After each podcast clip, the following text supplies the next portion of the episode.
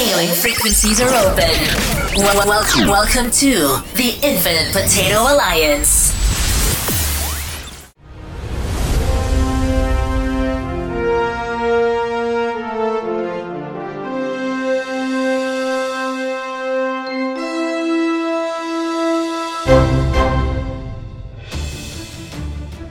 Welcome to That Star Trek Podcast. Are you out of your mind? Watch and learn. This is going to be awesome. This is your place for detailed analysis and speculation of all things Trek.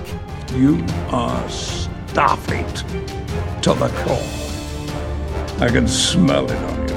Join us as we dive into the newest content coming available, as well as retrospectives of the past series and films. Do we need a mutiny today to prove who we are? Now, on with the show. We've only just begun. Hello, everyone, and welcome to an all new episode of that Star Trek podcast. My name is Sean Ray, and I say screw General Order One. Joining me tonight, joining me tonight in the historic Infinite Potato Studios, we have Rick. How are you, sir? Howdy. John is here as well. How's it going, sir? I assume you mean the rule general order, not the person general order, because he would not like that. General order. Dave is here as well. How's it going, sir? Hi. I don't know how it's going. You tell And- me. And Nick Yeager is joining us as well. How are you? I'm good. All right. Tonight, we will be discussing the first episode of the first season of Star Trek Strange New Worlds, which was titled Strange New Worlds, written and directed by Akiva Goldsman. Original air date was May 5th, 2022. Captain Christopher Pike comes out of self imposed exile to rescue an officer gone missing during a secret mission. Now, I do have to point out that I, I, I had I have to say the same joke that everyone else has said that um, this has been the longest pilot to to series in the history of television. we had the pilot to this series uh, over 50 years ago. but um, what what did you guys think? Uh, Nick, what did you think of Strange New Worlds? Uh, I had mixed feelings. I I didn't love it, but I didn't hate it. So I guess that's good. These days, that's all one can expect. I guess. Yeah. Yeah. I don't know. It was okay. Okay. All right. Dave, what about you? What do you think? Well, I I'm a little special. I you know, I was very concerned that uh this episode would cause iTunes to believe that I was keyword stuffing. But um the title and the title. But anyway. Strange New world, Worlds, Strange New world. yeah i went crazy about it i it it was um heavy handed and you know I, I i don't know how much i've said it in this show but i really detest a hope speech especially when that hope speech is like the thing that saves the day. And it was a little cringy to be using you know uh i get it but it was cringy to be using uh ukrainian uh war footage as the alien footage. Eh, it felt weird. It felt weird. And my god i hope they don't keep going back to him seeing his future reflection in everything going like okay we get it he's he's looking forward to a bad thing I think Um, they. I mean, yeah, yeah. I think that they were just establishing it since this is the pilot, and this God, is the hope so. first. This is the first. I mean, we've had a lot of Star Trek series. This is the first one that's been like a direct spin-off of another one. mm-hmm. Um, I mean, I know we've had like backdoor pilots and stuff like that, but this series is like a direct spin-off of Discovery, you know, especially this episode. Uh, stuff that happened in Discovery directly relates to stuff that happens in this episode. But yeah, so that um, but yeah, I think I think we'll, we'll probably hear it again, but I don't think they're gonna stay on Yeah. it like they did in this episode. But Yeah, they did a couple of things really well. Like I really liked that he was like one of his favorite movies is The Day the Earth Stood Still, and we see him like the part of the movie that he's watching is the part where the alien is talking to the world leaders about you know getting your shit together, Mhm. sort your life, mate. Uh, Shaun of the Dead. Um, and then like that's the climax of the of the episode is him doing the same thing to these this other species. But yeah, hope speech. Eh. And then Yeah. it was the worst thing ever that he was like telling the like, mission ne- what's the next mission captain? And he's like to seek out strange new worlds. Like oh my god that was so cheesy. That was so bad. I was ashamed. Like i i had goose flesh of, of embarrassment. Like i looked at my wife and I said i'm sorry i got you into this. All right, John, what'd you think? Uh, I thought it was. I thought it was fine. I I I enjoyed it. Um, I think my my bar was lower than most probably other Star Trek fans because uh, you know I don't, as I may have mentioned, um, I don't really care about canon. I don't really care about canon, so I wasn't looking for. I mean, if I happen to see an Easter egg, cool. how Uh, about I bad writing Yeah. Again, I hear you when you say that you want Star Trek to be better than it was, but yeah I felt like this was this was the Star Trek level that I expected. It was it was it was kind of preachy. Um, I agree with you about the the speech. The where are we going? Oh, to find. I'm like, come on. That should have just been a voiceover. There was no reason to actually say that. it to was a voiceover in the opening credits Yeah. yeah. Well, yeah. That's yes. That should have just been a voiceover.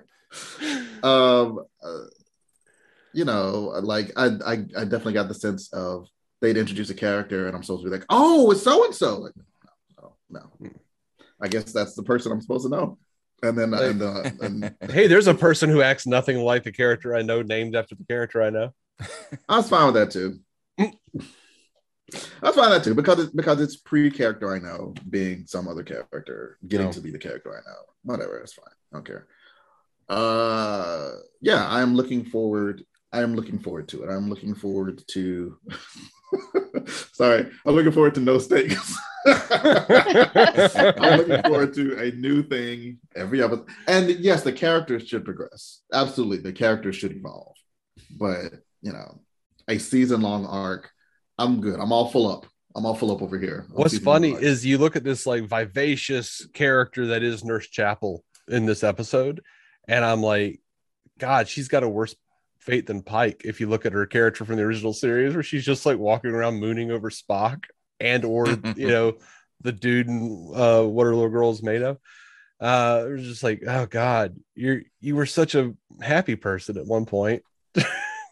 She'll get made. A, I- she'll get made a doctor by the time uh, the Well, motion picture my, rolls around. my head canon was that because I noticed the same thing. I'm like, what happened to Christine? I'm like, I guess she met McCoy and then just killed her spirit. yeah, I mean, could you work for McCoy? that makes sense. Actually.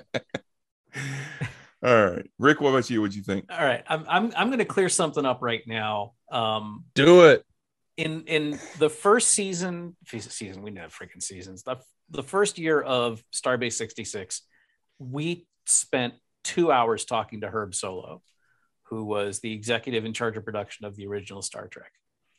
And I asked him point blank because you know we brought up and you know we we dealt with almost all of the mythos of all the behind the scenes mythos um, of uh, TOS, and I, I said, you know, I brought up that you know the network execs didn't want a woman as uh, second in command of the Enterprise, and he stopped me, and he's like, "No, that's not what happened.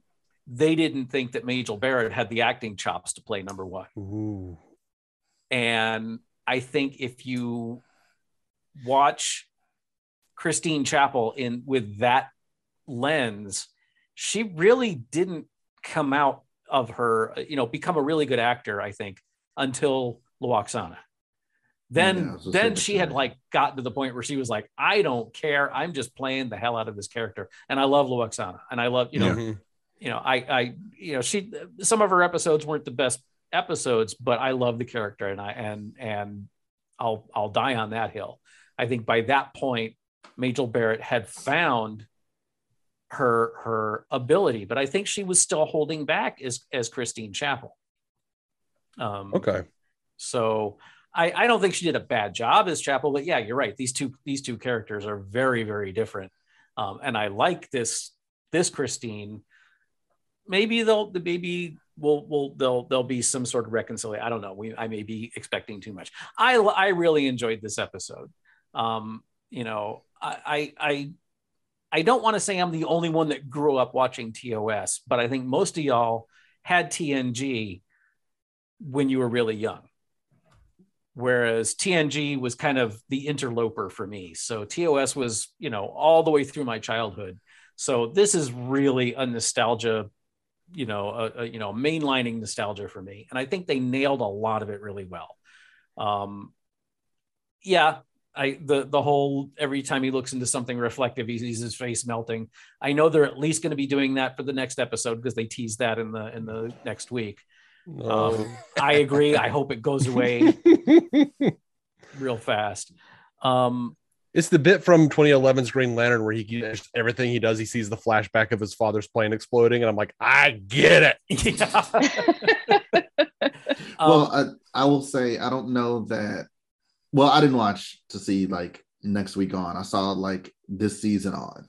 So oh yeah, So there might have been just a scene from this episode. you know, you may be right. I I may I'm- be. Yeah, I think it was like on this season. I think you're right. I it, so hopefully, hopefully you're you're righter than I am. Um, I love the new Enterprise.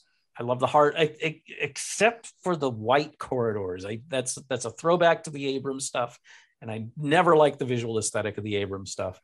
Um, but I think the, I think the characterizations are great.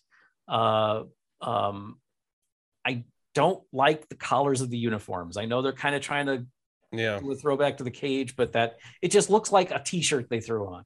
It feels like in Tapestry or whenever they would show like the movie The monster era of maroon without the undershirt. Yes, yes. Yeah, yeah, Oh my god, yes. Um, so there, there's some some bits of the visual aesthetic I'm not thrilled with. Uh, other things I really love the the the tricorders and the phasers. You know, the the hardware that I grew up seeing is is there, and I'm and I'm really digging it. Um, you know, the whole I don't want to be captain anymore shit. That's that goes right back to the cage, so that's fine. Um, I love Uhura. I love having Uhura on board. Um, I love the diversity of the cast. Um, M'Benga was one of my favorite characters in TOS. We only saw him twice, and so him being the the chief medical officer, I think, is awesome. Um, there, there's not a lot I didn't like. Yeah, the story is very linear and cartoonish, um, and the you know the the we're gonna screw up your genes to to disguise you was kind of silly.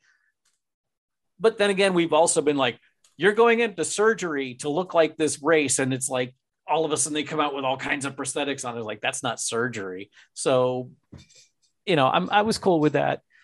They're they're they're trying. You know, it's it's the first season of a new show, and I, I kind of mentioned this on on uh, on when we talked about the the finale from Picard. And while we were talking, I kind of clarified what I had said about you know the the the finale for for Picard. It's only season two, and I know that uh, these shows have been around long enough that it shouldn't take three seasons for them to gel because they they've got you know everybody involved has 50 years of stuff to pull from. But it's still a you know a bunch of people that haven't necessarily worked together before. And i think that's where the uh the the, the growing pains come in and even though we've got uh, you know a rich tradition of star trek for them to pull from it's still you've got a bunch of people trying to work together under pressure from like marketing and production and McDonald's we want to sell toys and and you know eh, you know all of this stuff so I Uh, is McDonald's doing Star Trek toys? Because I have not seen that. oh I, I, I I want would to get it. in on that. They did. They did when the 2009 movie came out. They had they had that. I have two sets of those glasses glasses hoping someday they'll be worth something. I mean, I want a Strange New Worlds Enterprise from McDonald's. I mean, but, but holy the, God, are they doing that? the, the point I'm making is that you know modern Star Trek shows are under way more and way different pressures than like TOS or T even TNG were under. And so I'm willing to cut them some slack in in in that area and see where it goes from here. I enjoyed the show.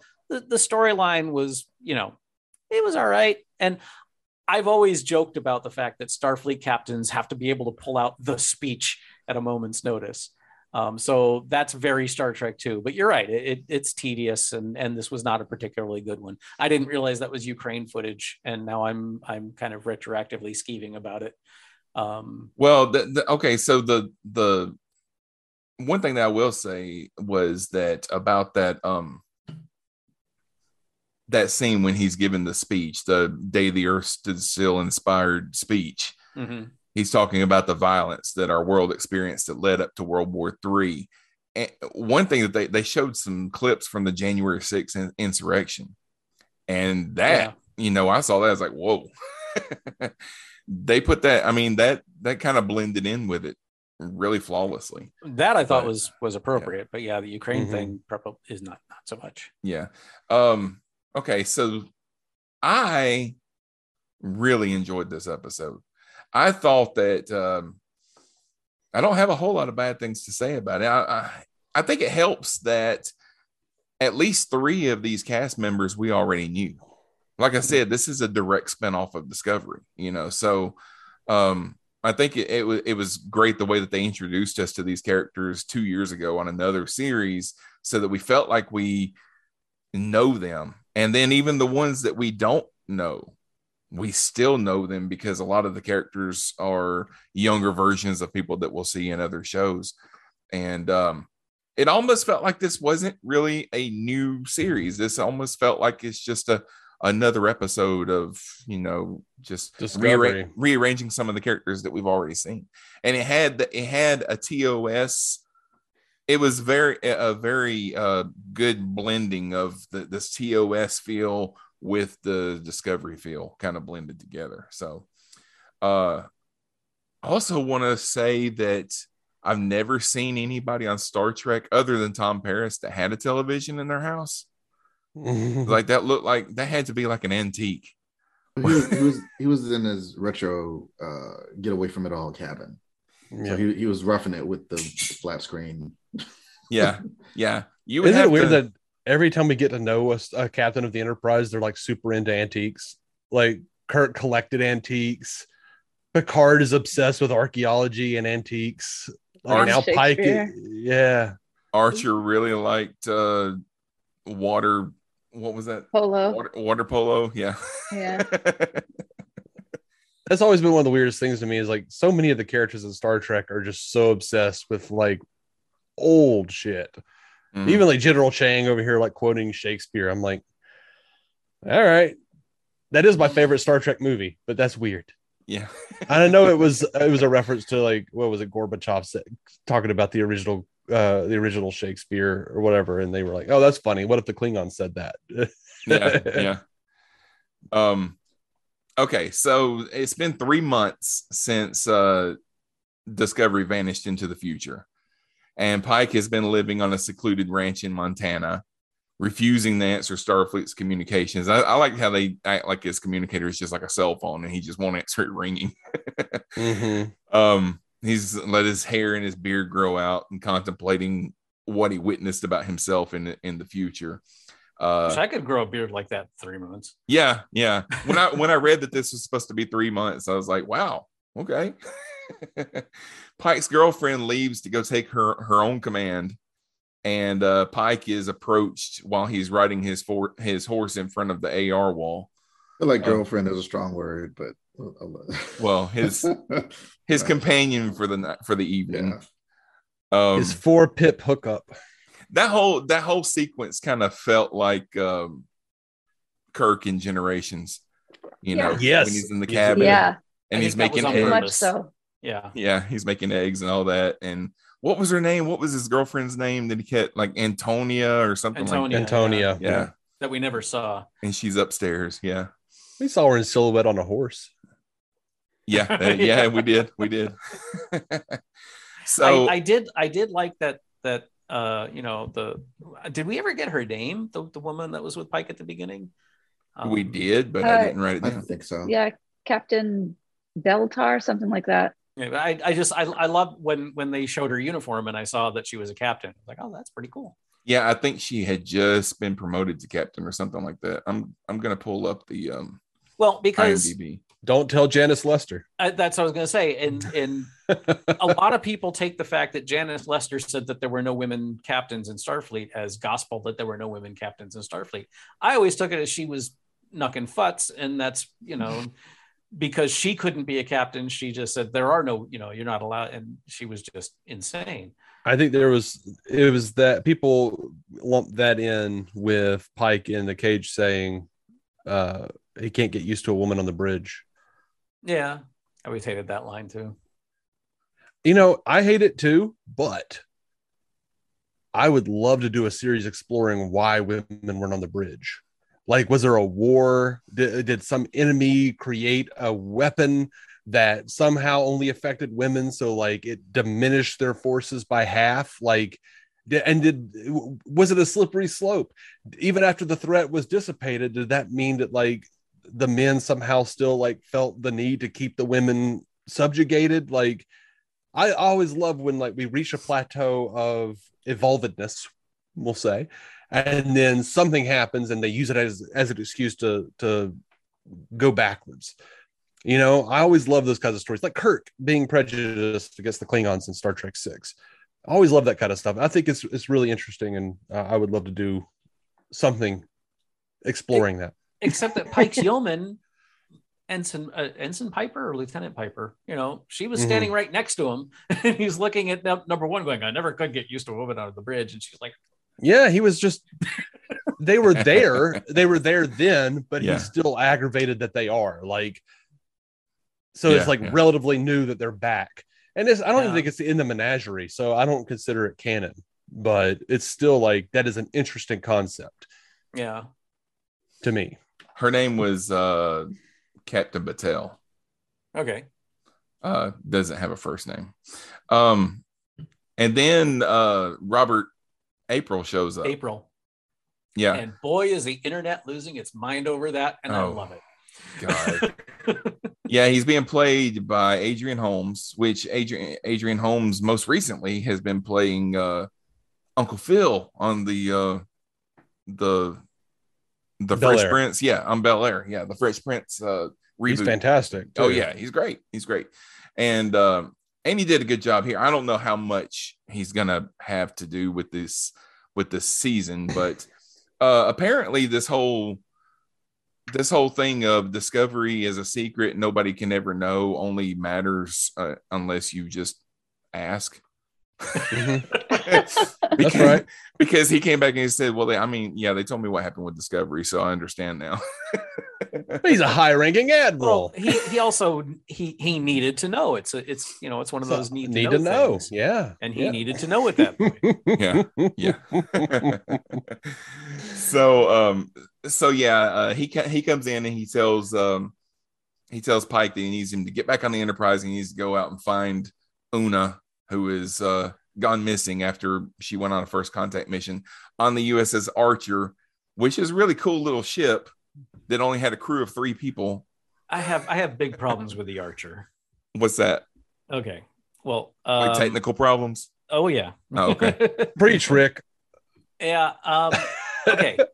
A lot of us, you may you may all own a copy of it. Uh, I've I, the the the original Starfleet technical manual, which was created by Franz Joseph, which is absolutely not canon.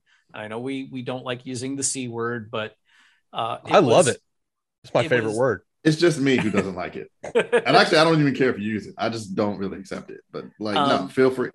and and and it had a bunch of different kinds of ships and one of them was a scout which was uh you know a saucer section and you know how much i love that phrase uh with a single warp nacelle um but gene roddenberry himself when talking about starship design said that and and this was uh further established in what is a basic what is essentially canonical the the uh, next generation tech manual that warp engines work in pairs they they it's two warp engines creating a warp bubble that that's what propels the ship. Mhm. So from you know that's why we always see, uh, with the exception of uh, all good things, which was Q screwing with the just being Q, um, warp engines in you know in uh, even numbers. So you've got either two warp nacelles or like in the Stargazer, the Constellation class, you got four. Um, you never see three, you never see one or five or whatever. They they work in tandem. And with the exception of the J.J. Abrams uh, 2009 Star Trek, we've never seen a starship vessel with a single warp nacelle until now. And I'm having trouble reconciling with it because what we see on screen is is for real, uh, for real. you know, it's you know, I, I, it's it's it's causing a huge mental aneurysm in my brain because we have this established rule, quote unquote, for starship design that they just went, meh. Here, here's a scout ship with a single warp nacelle. It's not an established rule. It's something Gene Gene Roddenberry did, which is what he always did. Someone else had a hand in something that he didn't have a hand in, so he shit on it. Yeah, That- that's what Gene Roddenberry did. So My head canon is is always when when Enter, when Enterprise found the Borg, it changed everything. They were Yeah. they they retroactively updated tech. yeah, but but So- then but then you get the you temporal know war. a too. ship that's you know it's not huge, but still, yeah, a three person crew. Now that was Seriously. dumb. That was dumb. One to sell I I'm did not with. get that. Three person why crew. would you why would you have a a first contact mission with only three people i, I didn't understand the story reason for there to only because well the, the presumably the reason they only had three people is because they didn't want to have to deal with a whole crew on the ship and like they didn't want to have to have scenes of them interacting with them or something i'm guessing. But like it was just so weird. Why would you have a ship with only three people? I just i didn't it has- understand why they did that.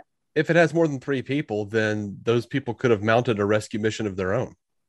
Well, maybe they're all scientists and they're not good at rescue missions. Like that's Maybe. so easily right aroundable. Like uh, it's No. just so such a It coulda- bizarre I choice. mean, well, why send a scout ship on a first contact mission anyway? I could Well, see just sending three people down on the actual first contact, but why only yeah, send exactly. three You people beam on the whole? people down, Yeah. but you Why don't have a, a ship completely abandoned in space at that point. That's even more ridiculous. If there are only three crew members, then only two of them, or maybe only one of them goes down. You don't leave the ship all alone. Yeah. It's ridiculous. Picard used to take the entire Enterprise just to go drop Wesley off for class. It's true. But but Yeah, no, in dumb. in uh, in um the way no, not the way to Eden. Um, oh, the Paradise Syndrome. They even dealt with the fact that we're uh, on the Enterprise. You know, so we're talking. You know, a Constitution class. So like, if the last person beams down, we're effed because nobody can beam back up. It's not like you can call the computer in, T- in TNG and say beam us back up. They the, at that point in time, ships weren't that automated. So yeah, why the mm-hmm. hell did they all beam down? I didn't even think. of Yeah, that. it makes no sense. And in what universe do they say, here's a dinky scout ship? Let's call it Archer. What? Yeah. Why does Yeah. Archer not have a more prestigious ship? Now they do have a there is another Archer class ship later on, right? I, I think it's in um it's either in Discovery or in Picard. There's a Archer class ship. Yeah, well, in Discovery, there's the Archer, the, the Archer space dock. Um, Mhm. Okay, so um on Vulcan, Spock meets with T'Pring, a woman who he has been courting since his youth for dinner, and T'Pring pro- proposes marriage to Spock, who readily okay, accepts. wait. wait, uh, this, this is another thing I have a big problem with. It Um, leads to I- a romantic night between the two that is interrupted Yes. by a call by Pike, where Pike says, Spock, are, Spock, are you naked? He's like, No, Captain, I am not. He has not been courting T'Pring. yeah, they, they were betrothed. They had, they had an arranged marriage. yeah, yeah. That's what it was supposed to be. Also, I don't think T'Pring was supposed to act like a mean girl from a CW show, but what? Yeah, Here we are.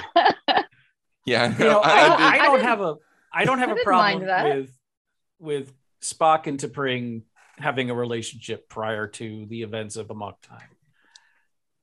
I know that we've got something coming up on Vulcan. Maybe there. What's what's the episode called? Spock Amok or Amok Spock or Amok, yeah. like. Mhm. Um, if he goes through Pon farr, then we have a serious problem with the writers saying screw everything we've done before, because Uh, radiation. Some radiation goes through a cloud. it, it'll, Well, yeah, hold on. it'll depend on his how they do it. Um, because it was very clear in Amok Time where Spock that was his first Pon farr. Which made even- no sense because he was too old for it. I, he- well, that's why he he said I was hoping my human blood would keep me from having having to deal with this, Mm-hmm. but damn it, it's happening now. Mm-hmm. Um, Well, It happened when he was a teenager and to remind And me of yeah, the name of the and- movie. Yeah, so it's all over the place. Search for Star Trek three, Star Trek three, yeah, yeah. Mm-hmm. You're right. Yeah, I so, didn't even. You're right. Yeah, so I actually, if they are retconning it, I actually like that retcon because it made no sense that he would be so old when he's going through it for the first time. So well, maybe, he was just saying in Amok Time. Maybe he was just saying, "I had hoped in the past that it would stop this, but it's not. It's going to keep happening." Hmm. Maybe he just Yeah. didn't know I didn't was even happening. take Star Trek four body. into or three into account. Thank you. That's uh, that helps. I did laugh at the when I you know I made a joke a minute ago about uh when Pike says Spock, are you naked? I did like when T'Pring said he was about to be captain. It's a special night. now I did like the portrayal of T'Pring because that is totally in keeping with how she was in in uh, yeah, in. She's- I, I she was agree. pretty I liked her being a mean girl. Uh, I think that's consistent with how she is. She, Yeah. well, I did like when yeah. uh, Spock and T'Pring kissed at, at dinner, which you you don't see a whole lot of kissing between Vulcans, but they kissed. And then the, waiter came by and said, "Can you go do so- that somewhere else? Yeah, You're making me uncomfortable." I think it was just like it, it was. Yeah, she was a mean girl in the original, but I, I think she was more stoic in the original. Whereas like here, it was more like snarky. Like you know, Yeah. does that make any sense? Like well, Yeah. she Yeah. she's more in what the Vulcans have evolved into over the various series.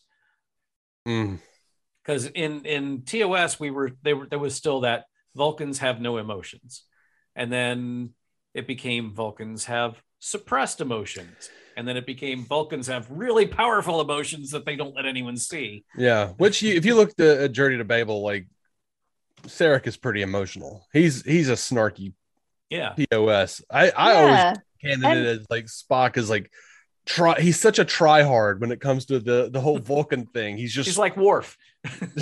But but Spock is snarky. Spock Mhm. is not snarky all the time. He's It comes probably out- being sarcastic. Spock showed with emotion all the time. on- others. he yeah. did, Yeah, especially Well, all, all. Vulcans are a holes. Yeah. That's the thing. I mean, go and look. Go and look at the uh the um the actual episode, the cage. I mean, Spock shows a lot of emotion in that. I mean, Well, he's laughing yeah. and yeah, that, yeah, that's that. sure. the women. The, women. yeah. Like my that- that is my favorite Star Trek scene. the women. that that doesn't okay that doesn't really count as vulcan because they eventually took Look at John's face. John didn't say a word. All right never mind never mind go on. I didn't say a word, man. we all know Go, this go ahead. and Tell, tell me which canon was real canon. well no, I it's wanna- just that in in the in the in the cage number one was supposed to be was the the the emotionless one Mm-hmm. and then when they reworked it and they didn't they got rid of number one they but uh okay here here's the thing roddenberry didn't want to give up spock and the network was like all right we'll give you a second series but lose number one and lose the alien and of course roddenberry being the you know anyway he he he act, got rid of number one, but he fought for Spock. And he took the characteristics of number one and gave them to Spock. So in the cage, Vulcans were not this unemotional race that that we know them now or you know, whatever. Um, so in Where No Man Has Gone Before, Spock is unemotional, even though the sensors at full intensity um, you know, uh, they they took the, the characteristics of number one and gave them to Spock, and that's when the Vulcan or the Vulcanians at that point uh, kind of took took their started taking the shape of of this emotionless race or or whatever. Well, the uh, the Enterprise goes to Una um, to her last known location, and they find that the entire crew are missing. And there's there's a glaring anomaly with the nearby civilization's technical technological uh, capabilities. Uh, there is a warp signature, but they figure out rather quickly that it's not a warp signature from a warp engine; it's from a warp bomb, and uh, probably because they start shooting at them before. you know, uh, as soon as they get there. So uh, they raise the shields. They get attacked by a missile strike from uh, from the surface, and you know that's when Spock deduces that it's a they've got this mass weapon instead of uh, a means of transportation. So they they decide to disguise themselves in order to investigate the civilization. Uh, they they have a landing party that meets with Dr. M'Benga and Nurse Chapel that modifies their physical appearance. And then they set up this whole thing of, well, Spock's is not going to last as long as everybody else. Oh, so there's going to be some shenanigans that's going to happen.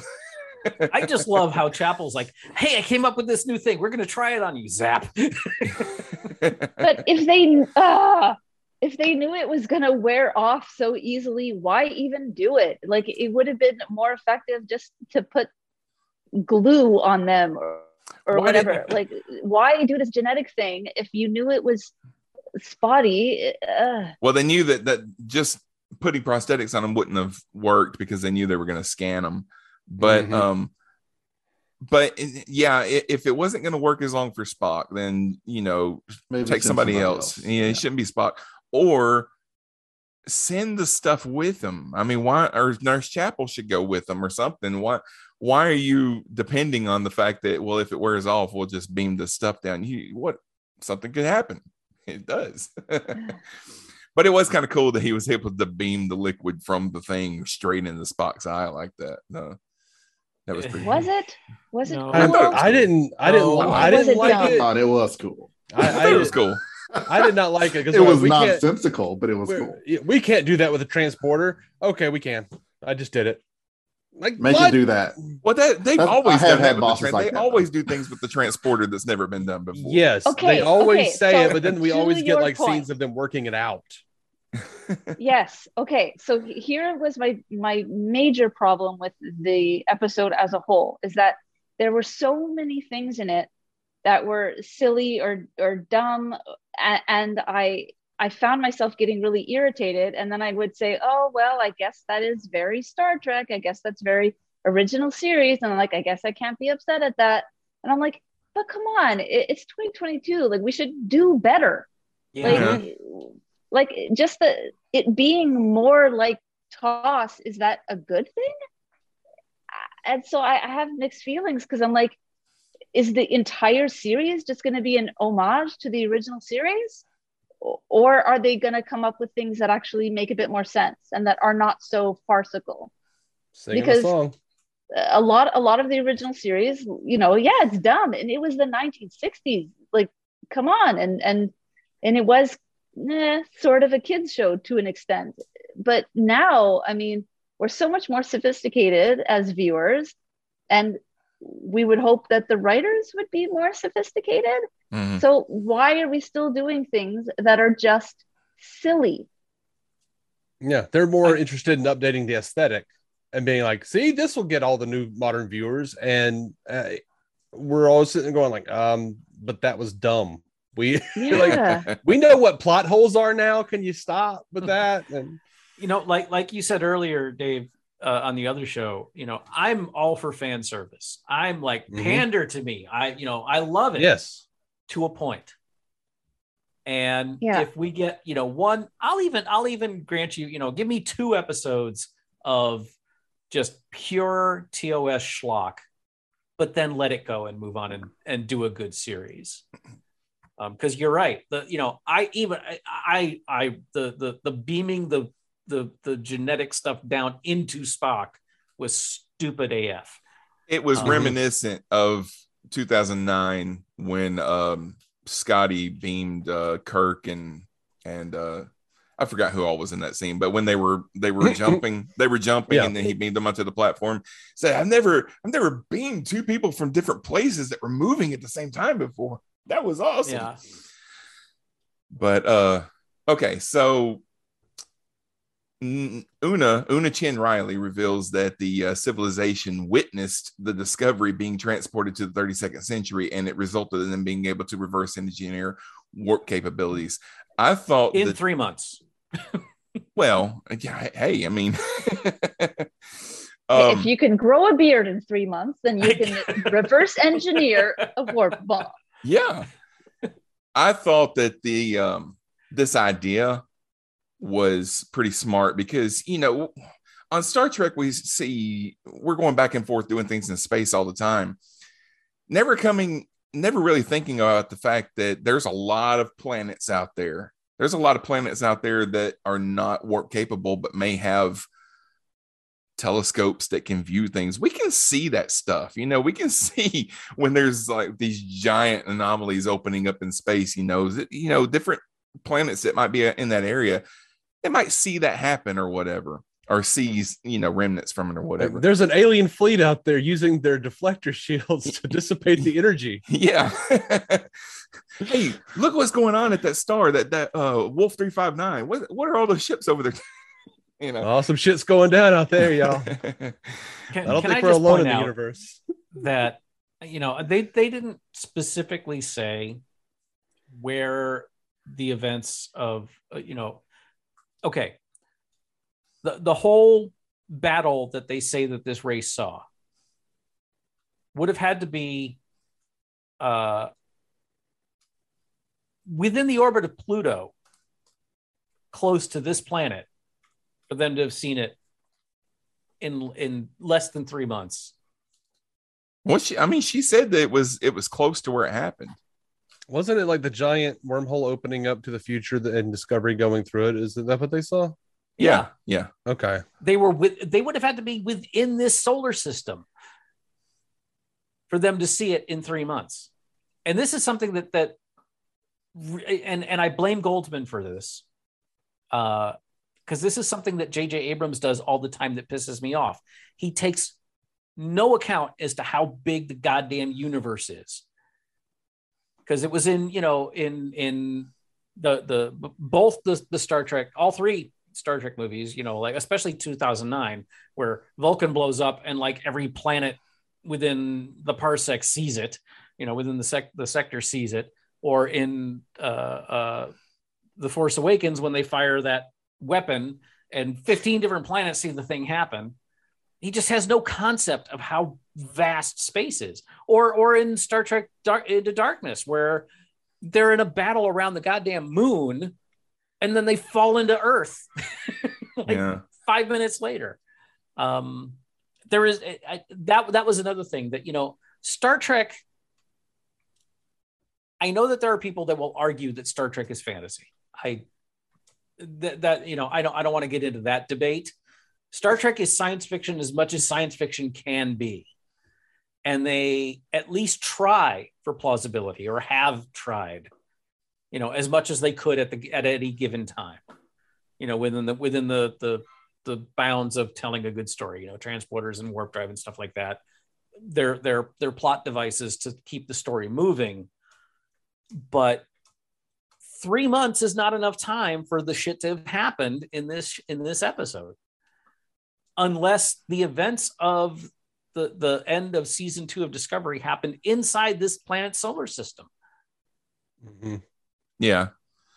Well, I hear you. yeah. But You're right. yeah, I can't I can't all I can say is it's it's science fiction. I- I'm just going to take this moment to uh, to say that the yes, the genetic manipulation was it was kind of dumb, but it wasn't any dumber than you know what they've done on every other series. The eye thing was definitely dumb, but I liked it, and I think like my favorite line probably for the whole show was um, Spock, you're interchanging back. Yes, I know it's quite painful. yeah, the Pain pain, is I, think you, I think you said the pain is quite remarkable, Captain. Great. It's actually David. quite excruciating now, Captain, or something. Yeah, that was great. Favorite line of the show. All right, so the diplomatic means are failing. Pike orders the Enterprise to um to fully reveal. Well, I kind of skipped over uh, uh, that Pike realizes that this means that Starfleet and the Enterprise are responsible for this technological shift. Pike and Spock remain behind to meet with the planet's leadership personally, and he ends up ordering the Enterprise to fully reveal itself and uh, the civilization. You know, it it causes them to drop their their hardline stance, and the um that's when Pike gives his big speech about you know we we you are going where we've been, you know, and we've and he starts calling out things I don't think we've ever heard in Star Trek. I don't think we've ever heard a mention of a second civil American Civil War before. But he says that the eugenics wars lead into the second American Civil War. I may have that backwards. And then and then into uh World War Three eventually. Mm-hmm. So um but that's something Star Trek has always done is is you know take current events and put them into the the Star Trek uh, and be super US centric. yeah. well, yeah that too that that's Yeah. yeah, We just You're spent a whole we just spent a whole season in France. Isn't that enough? Yeah. With no one speaking French. We were at an abandoned vineyard. where it was always nighttime for some reason. yeah. and, and and we got one French cop who spoke English That's true. No French accent. Did he have a French accent? You- Universal people translators. Universal translators, everyone. Hello. um so La'an La'an Noonien Singh, she kind of reveals elements of her traumatic backstory. And uh she talks about that she she was on a uh, on a ship. It was like a generational ship that was attacked by the Gorn, and then the Gorn took everybody to one of their nursery planets. And that was some dark shit that she Yeah. went into so everybody, everybody, she's the only one that survived. Everybody else, it was either eaten or they were, um, eaten alive yeah, or they used their body to lay eggs in them or something like that. Mhm. And That's uh, th- one of those show don't tell moments. Like I could have like taken a couple of shots of Pike going into a mirror and had like her backstory fleshed out a little more rather than her just like whipping it off in like half a sentence and moving on. I think Yeah. I kind of didn't want to see that. I yeah. needed to see it. I wanna Team see- Rick on this one. I would like, I, I want to see what a Gorn nursery planet looks like. Me too. I'm good. Maybe we'll So see it on could all- lower decks one day. So we can all bitch about how the Gorn look. No, I do want to see the Gorn, but I don't want to see the uh, you know. I don't want to see them slicing people open and eating them alive. Um, I want to so see human tauntauns. All right. So I mean that that is pretty much the the episode. Uh, Una rejoins the Enterprise as Pike's number one.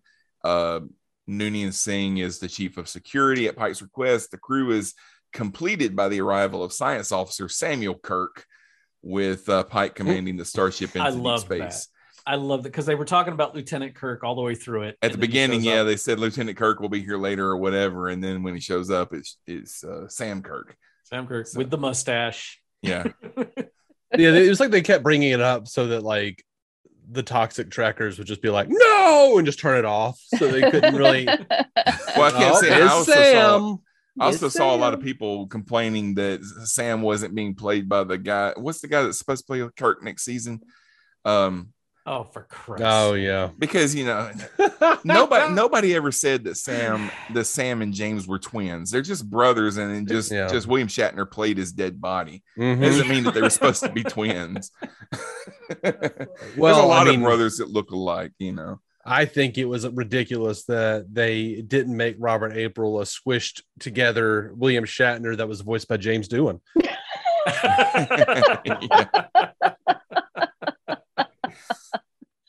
Unacceptable. I, I just love how the animated series is not canon until we have a bigoted reason to make it so. Mm. We'll Well- um I consider the animated series canon, but you know, Well, they make I that, just- they made the giant 40 foot Spock cannon. So they sure did. It's like they reference everything from the animated series, but it's not canon. Yeah. Um, but you know, like I just think it would behoove everyone if they would just go ahead and come out and say something, the temporal ward change shit, or you know, this is a separate universe. Just just admit it. We'll still watch it. We're desperate. my thing is okay. my thing is Clearly, we're not enjoying Like, it for other help me, reasons. please give they me can't any when they reason when they to decided to cast okay. uh, they decided to cast Robert April for this for this uh, for this episode at least this episode I don't know how much he's going to be in the series but um do we want to worry more about the fact that we had two minutes of Robert April in a cartoon from the 70s or do we want to find a good actor you know uh we I'd need say to neither. yeah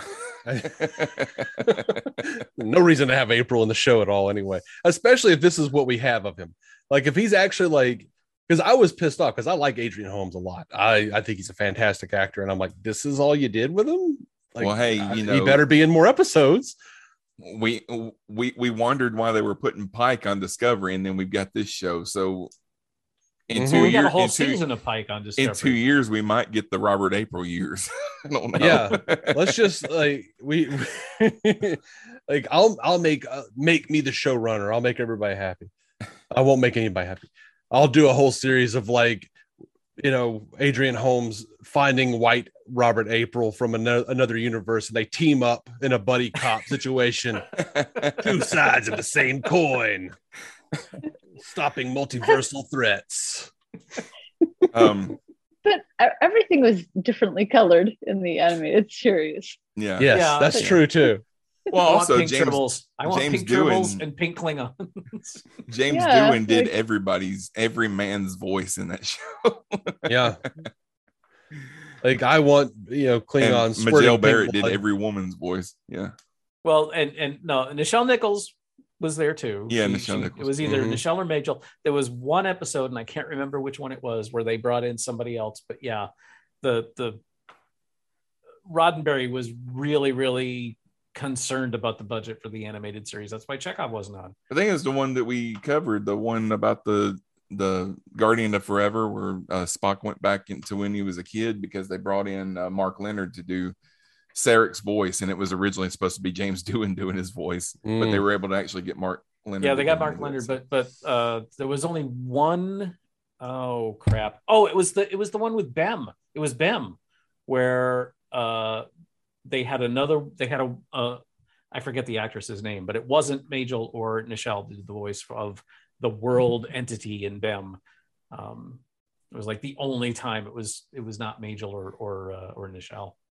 Speaking of terrible recastings, that voice on the animated series for the Guardian Forever, who just went That from was- this booming James Doohan. voice to like, ooh, like, James Doohan, oh, like Yeah, that like was James Scooby Doo or some shit. it, it was it was very apparent that he he didn't go back and watch the episode before he did that. yes, it was. it's funny because James Doohan. Okay, so we had uh Michael Jan Friedman on the show a while back because we covered uh what was the Scotty episode of TNG? Was it re- Relics. Relics. yeah relics? We covered that show that episode, but he wrote the novelization of that uh episode, so we talked to him on there, and um James Doohan did the audiobook version of that novel and I listened to it like recently before we did the show, and they went in. They, I mean, they chopped up Michael's book a lot because it, Oh yeah. at the time, at the time they were putting audiobooks on cassette, so they only had a, limited amount of time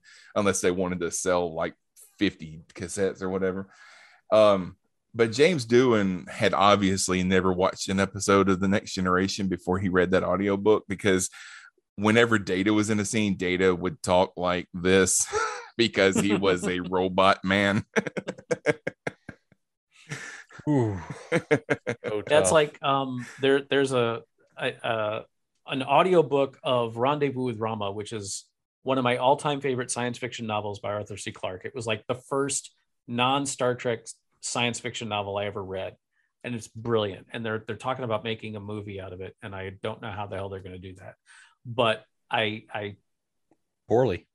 Uh, you probably because not a lot happens in it that would work for for like television. Directed Or- by Michael Bay.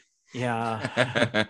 um, but the the audiobook is so bad because the the whoever read it apparently was told this is science fiction, so read it like a goddamn robot, and it's terrible.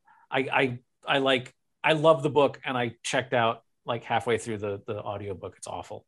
I've got a few um, trivia pieces here. So uh, the film that Pike is watching, of course, is the day that the earth, the day the Earth stood still from 1951. The part is at the end when Klaatu is uh, giving those gathered a warning about uh, taking their violence out in space. Now, I made a joke at the beginning that Pike has an antique television in his house, but um, it's it, it just seemed to me that it would make more sense in 24th century Star Trek world that he would have like some kind of a holographic display, like a big hologram that would come up and his movie would show on He- that and then it would go if away. he had all the holograms taken off the Enterprise, why would he have them in his home? That's true. I didn't even think about that. Also, it's the 23rd century. 23rd century. True. And it's still it's a movie from 1951. What- What's He- he going to do with the hologram? He wanted to preserve the original aspect ratio. No, I mean, if Do you want him to watch the Keanu Reeves version? I mean, come on. no, you would think that if you're if you're no, what I'm saying is that if you're in the future and they show and everything they have holograms all over the place, the view screen on the ship is a hologram, then you would think that if I want to watch a movie, this holographic screen is going to come up. I'm going to watch my movie on that, and then it'll go away or whatever. But now he's got this antique television. Well, it's because he's in the Nexus. Yeah, yeah, that's true. Well, Well, maybe it's like maybe it's like um, you know I have an HD TV, but that doesn't mean that everything I watch is ready for HD yet. It just means I Mhm. have an HD TV. no, Some stuff They still looks old.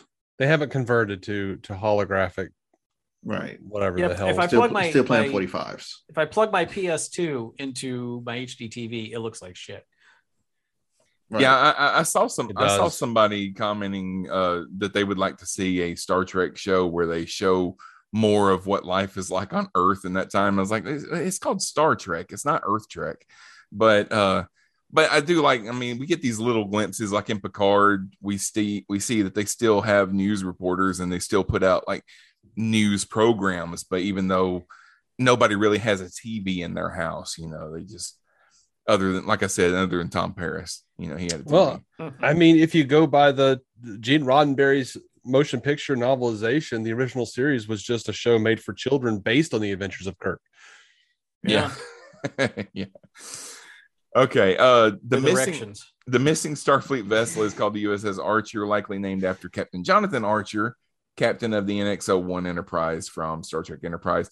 Uh, like I said, there, there's also a USS Archer in the fleet that the Enterprise E attempted to rendezvous with in Star Trek Nemesis. So that's what I was thinking of earlier. I had it in my notes later on. So uh, a shuttle is identified in dialogue as the Stamets which I loved. they said that the, the notes that I have says that it's likely named in honor of Paul Stamets. I, I kind of, and now this is my head canon. Um, a lot of ships and space stations and stuff will have their um, will have their shuttlecraft and later on their runabouts and stuff will all have a theme. Like on Deep Space Nine, all of the runabouts were named after rivers, you know, and stuff like that. I kind of wonder if this is part of a line of shuttles that are all named after people from Discovery because Discovery had gone missing three months. No, the, the the Enterprise shuttles have all been named after famous scientists: Galileo, Columbus, or explorers. Gal or you know, the the the two shuttles that we knew from TOS were the Galileo and the Columbus. So Stamets fits right in with that. Well, we don't know if they got the same shuttles that in TOS that they were using the same shuttles that they're using oh, still seven same years shuttle. earlier. Let's, let's hope that they do. that- I was more like, hey, did was anything Stamets actually was anything he did actually not classified at this point? Well, there's also a a, a mycologist, my mycel myceliologist. I don't know, mushroom scientist Mycologist. named Paul Stahl, Paul Stamets. That the now Mhm. they even interviewed him on the Ready Room. Yeah. Um, so It may not be that Stamets, it may be this Stamets. Fair. So, I'm sure. I'm sure that the captain can name his shuttles whatever he wants. Probably. Where am I at in my okay? The the uh the, the elevator when they're on the elevator on the alien planet, um, you hear the Muzak playing.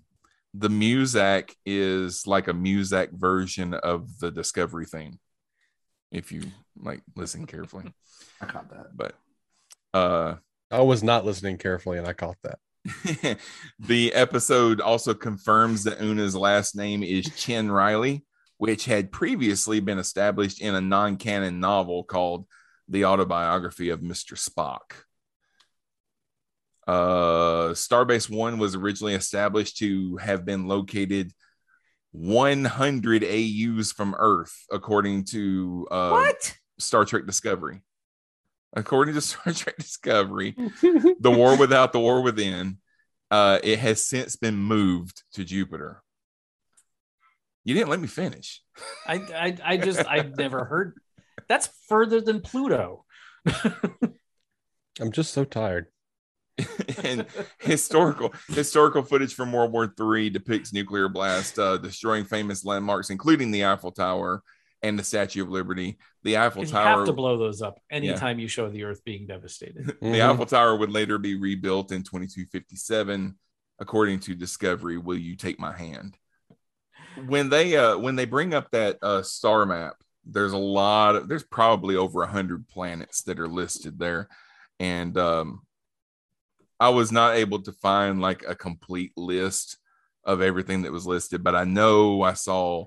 Uh, I've got a, I've got a partial list here, but they did we, we did see Bajor, we saw Cardassia Prime, we saw um Marmoset. I, I remember seeing Wolf Kangaroo. 359. no, Wolf 359 was there. Uh Lisa, Tina, Trill. Angela, Rita. A little bit of Latoya, Monica. Tito. the uh Suliban Suliban was listed there. Uh the, but yeah, there I mean that's a there's just a treasure trove of Easter eggs there if you want to Was the Suliban homeworld called Suliban? I think so. I would have thought it was Sulaba. Or Sulaba. All right. Sulaville. Um, okay. So check out our Patreon, patreon.com slash infinite potato. Uh, you can find our review of Kiss Meets the Phantom of the Park, as well as some other stuff like uh The Room and uh My Plan- dangling Plan- participle. Plan Nine from Outer Space and the thing with two heads, you know, a bunch of you know things like that. Quality As- cinema, folks. so I mean, and, and mostly we do stuff that's just fun to make fun of. Uh, we also do some stuff that's like we did Teenage Mutant Ninja Turtles because you know it's just a fun movie from Wait, the uh, first one? my childhood. Yeah, Yeah. We had fun with that one. That's a fantastic film. yeah, We- it's we great. agree. It's great. That's not to be that's not to be made fun of. No, we did not. we weren't that making one. fun of it. Okay, I mean, good. we made. I mean, I won't say we made. Well, we make made a little bit any of fun of it. well, you got to make a little bit of fun with it, but you know. All right. So uh, you can you can uh, join for three dollars a month, or you can become a producer for ten dollars a month, like uh, Brandon Ushio, Dale Goodall, and Tom Corcoran, and I will read your name on an episode. And no Uh, one has yet to crack the mythical Rick will come wash your car level. Oh, they've cracked it. They just declined.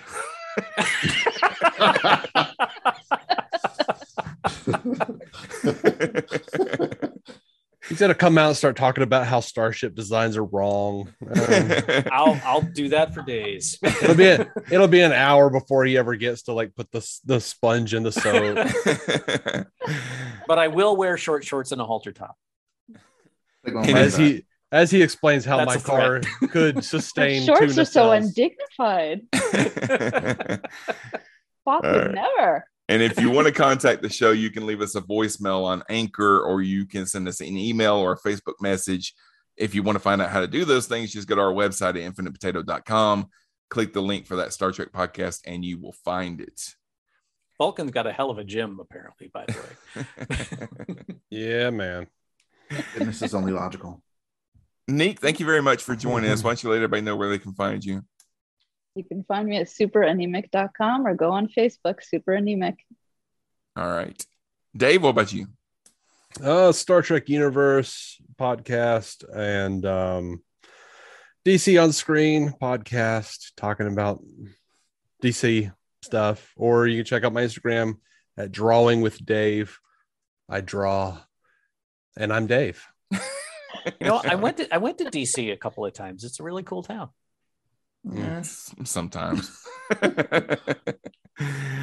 Depends right. on the day. John lives there, so he can tell you. John, uh, don't you let us know where we can find you other than DC? Other than DC. Uh, I am on, I'm the host of uh, Captain Game Show, the trivia wordplay podcast on the network. You can find me on other shows on the network. Uh, I'm in season four of Captain Game Show every season. Uh, the season long arc is the hidden game. Uh, this season, that there are audio clues that are sprinkled in every episode. At the end of the season, I will give you the key to unlock the clues, solve the riddle, win the prize. All right. And Rick, what about you? You can find me on various shows here on the network or on, uh, well, not or. Uh, uh, I, I have my show, Starbase 66, uh, which I do very infrequently these days, and uh, uh, my uh, Stargate watch along show, the uh, Open the Iris. And there was a lot of words in there that were unnecessary. I apologize. It's all right. Yeah, I love that you were the only one of us who actually pimped your shit enthusiastically. Everyone's like, "Oh no, I'm on a You, you stupid can you can find me on uh Well, if you can see the video, if you guys watch the video of this, we're all just taking turns yawning, Yep. you can find me on our eyes. DC on screen and some, I don't know. I'm on some other shit. John's over here like- about again. You saw the thing, and I gave you the thing, and whatever. I don't care. Captain Game Show. Oh. All No one gives a shit about my show. I don't even care. I, I just Season I, four, want to uh. say that all of these folks here have amazing content, and y'all need to check it out. Super anemic is hilarious. Dave draws amazing art. Captain Game Show is my favorite show of all time ever uh, on Feels as, as- for podcasts, and I'm not bullshitting. I I am not just making that up because I'm on the show from time to time. In fact, when I'm on the show, it's my least favorite. no, Captain Game Show is literally if I'm listening to anything and a Captain Game Show comes up, that imme- I put everything on hold and that's immediately what I listen to. And I am not making that up. That is very kind, man. Thank you. It's a very good appreciate show. that. Thank you. I'm the only one that Rick didn't compliment. I'm sorry, you're and right. Sean's Cosmic, here too. Cosmic Potato is awesome. Well, you Uh, know what, Sean? Your contribution to podcasting was getting me into podcasting. So thanks. You've done the world a favor. All right. Remember, there is another episode out this week where we talk about Farewell, which was the uh, season two finale of Picard. So that's on the feed right now as you're hearing this, not as we're recording it, because we just finished recording it an hour ago. We will be back next week to talk about the next new episode of Strange New Worlds, which is titled Children of the Comet. Until then, remember, not believing you're going to die is what gets you killed.